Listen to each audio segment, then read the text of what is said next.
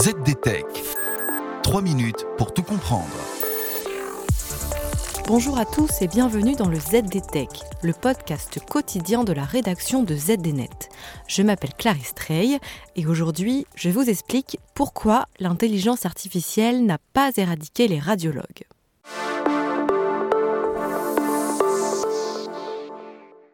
En 2016, le Britannique Geoffrey Hinton, l'un des pontes de l'IA, prédisait que les progrès de l'intelligence artificielle en médecine allaient faire rapidement disparaître le métier de radiologue.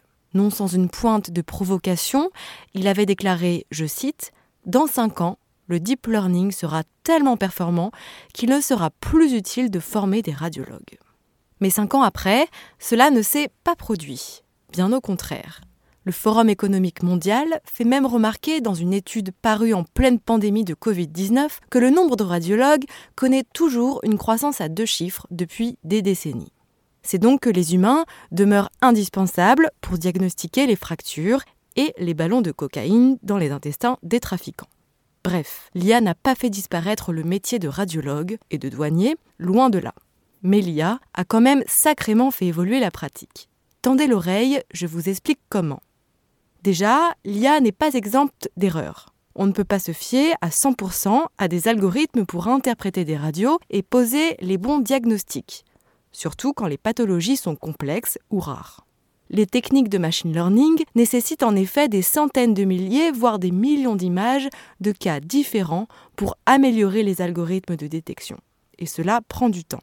Mais l'intelligence artificielle contribue bel et bien à faire évoluer la façon dont les radiologues travaillent, jugez plutôt. Dans un hôpital, par exemple, les algos permettent de faire le tri de premier niveau entre les cas les plus bénins et ceux qui méritent qu'un humain y jette un œil.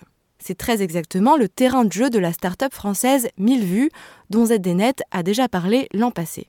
Son IA s'occupe des radiographies de routine, ce qui permet aux radiologues de se concentrer sur des clichés qui montrent des pathologies plus complexes. Alors comment ça marche concrètement? Millevu a développé un algorithme qui récupère les clichés radiographiques aux urgences, les interprète et les met à disposition soit de l'urgentiste, soit du radiologue, en les classant en trois critères les radiographies normales, les radiographies douteuses ou les radiographies considérées comme pathologiques. Et cette IA a aussi été testée dans des spécialités bien plus pointues. Dans la détection du cancer du sein, par exemple, les recherches sont prometteuses. La revue Radiologie affirme que l'IA sera probablement d'une grande valeur dans l'interprétation des mammographies de dépistage.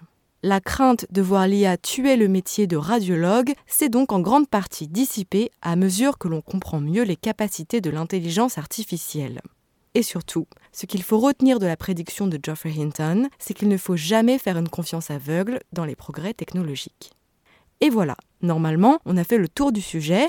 Pour en savoir plus, rendez-vous sur zdnet.fr et retrouvez tous les jours un nouvel épisode du ZDTech sur vos plateformes de podcast préférées.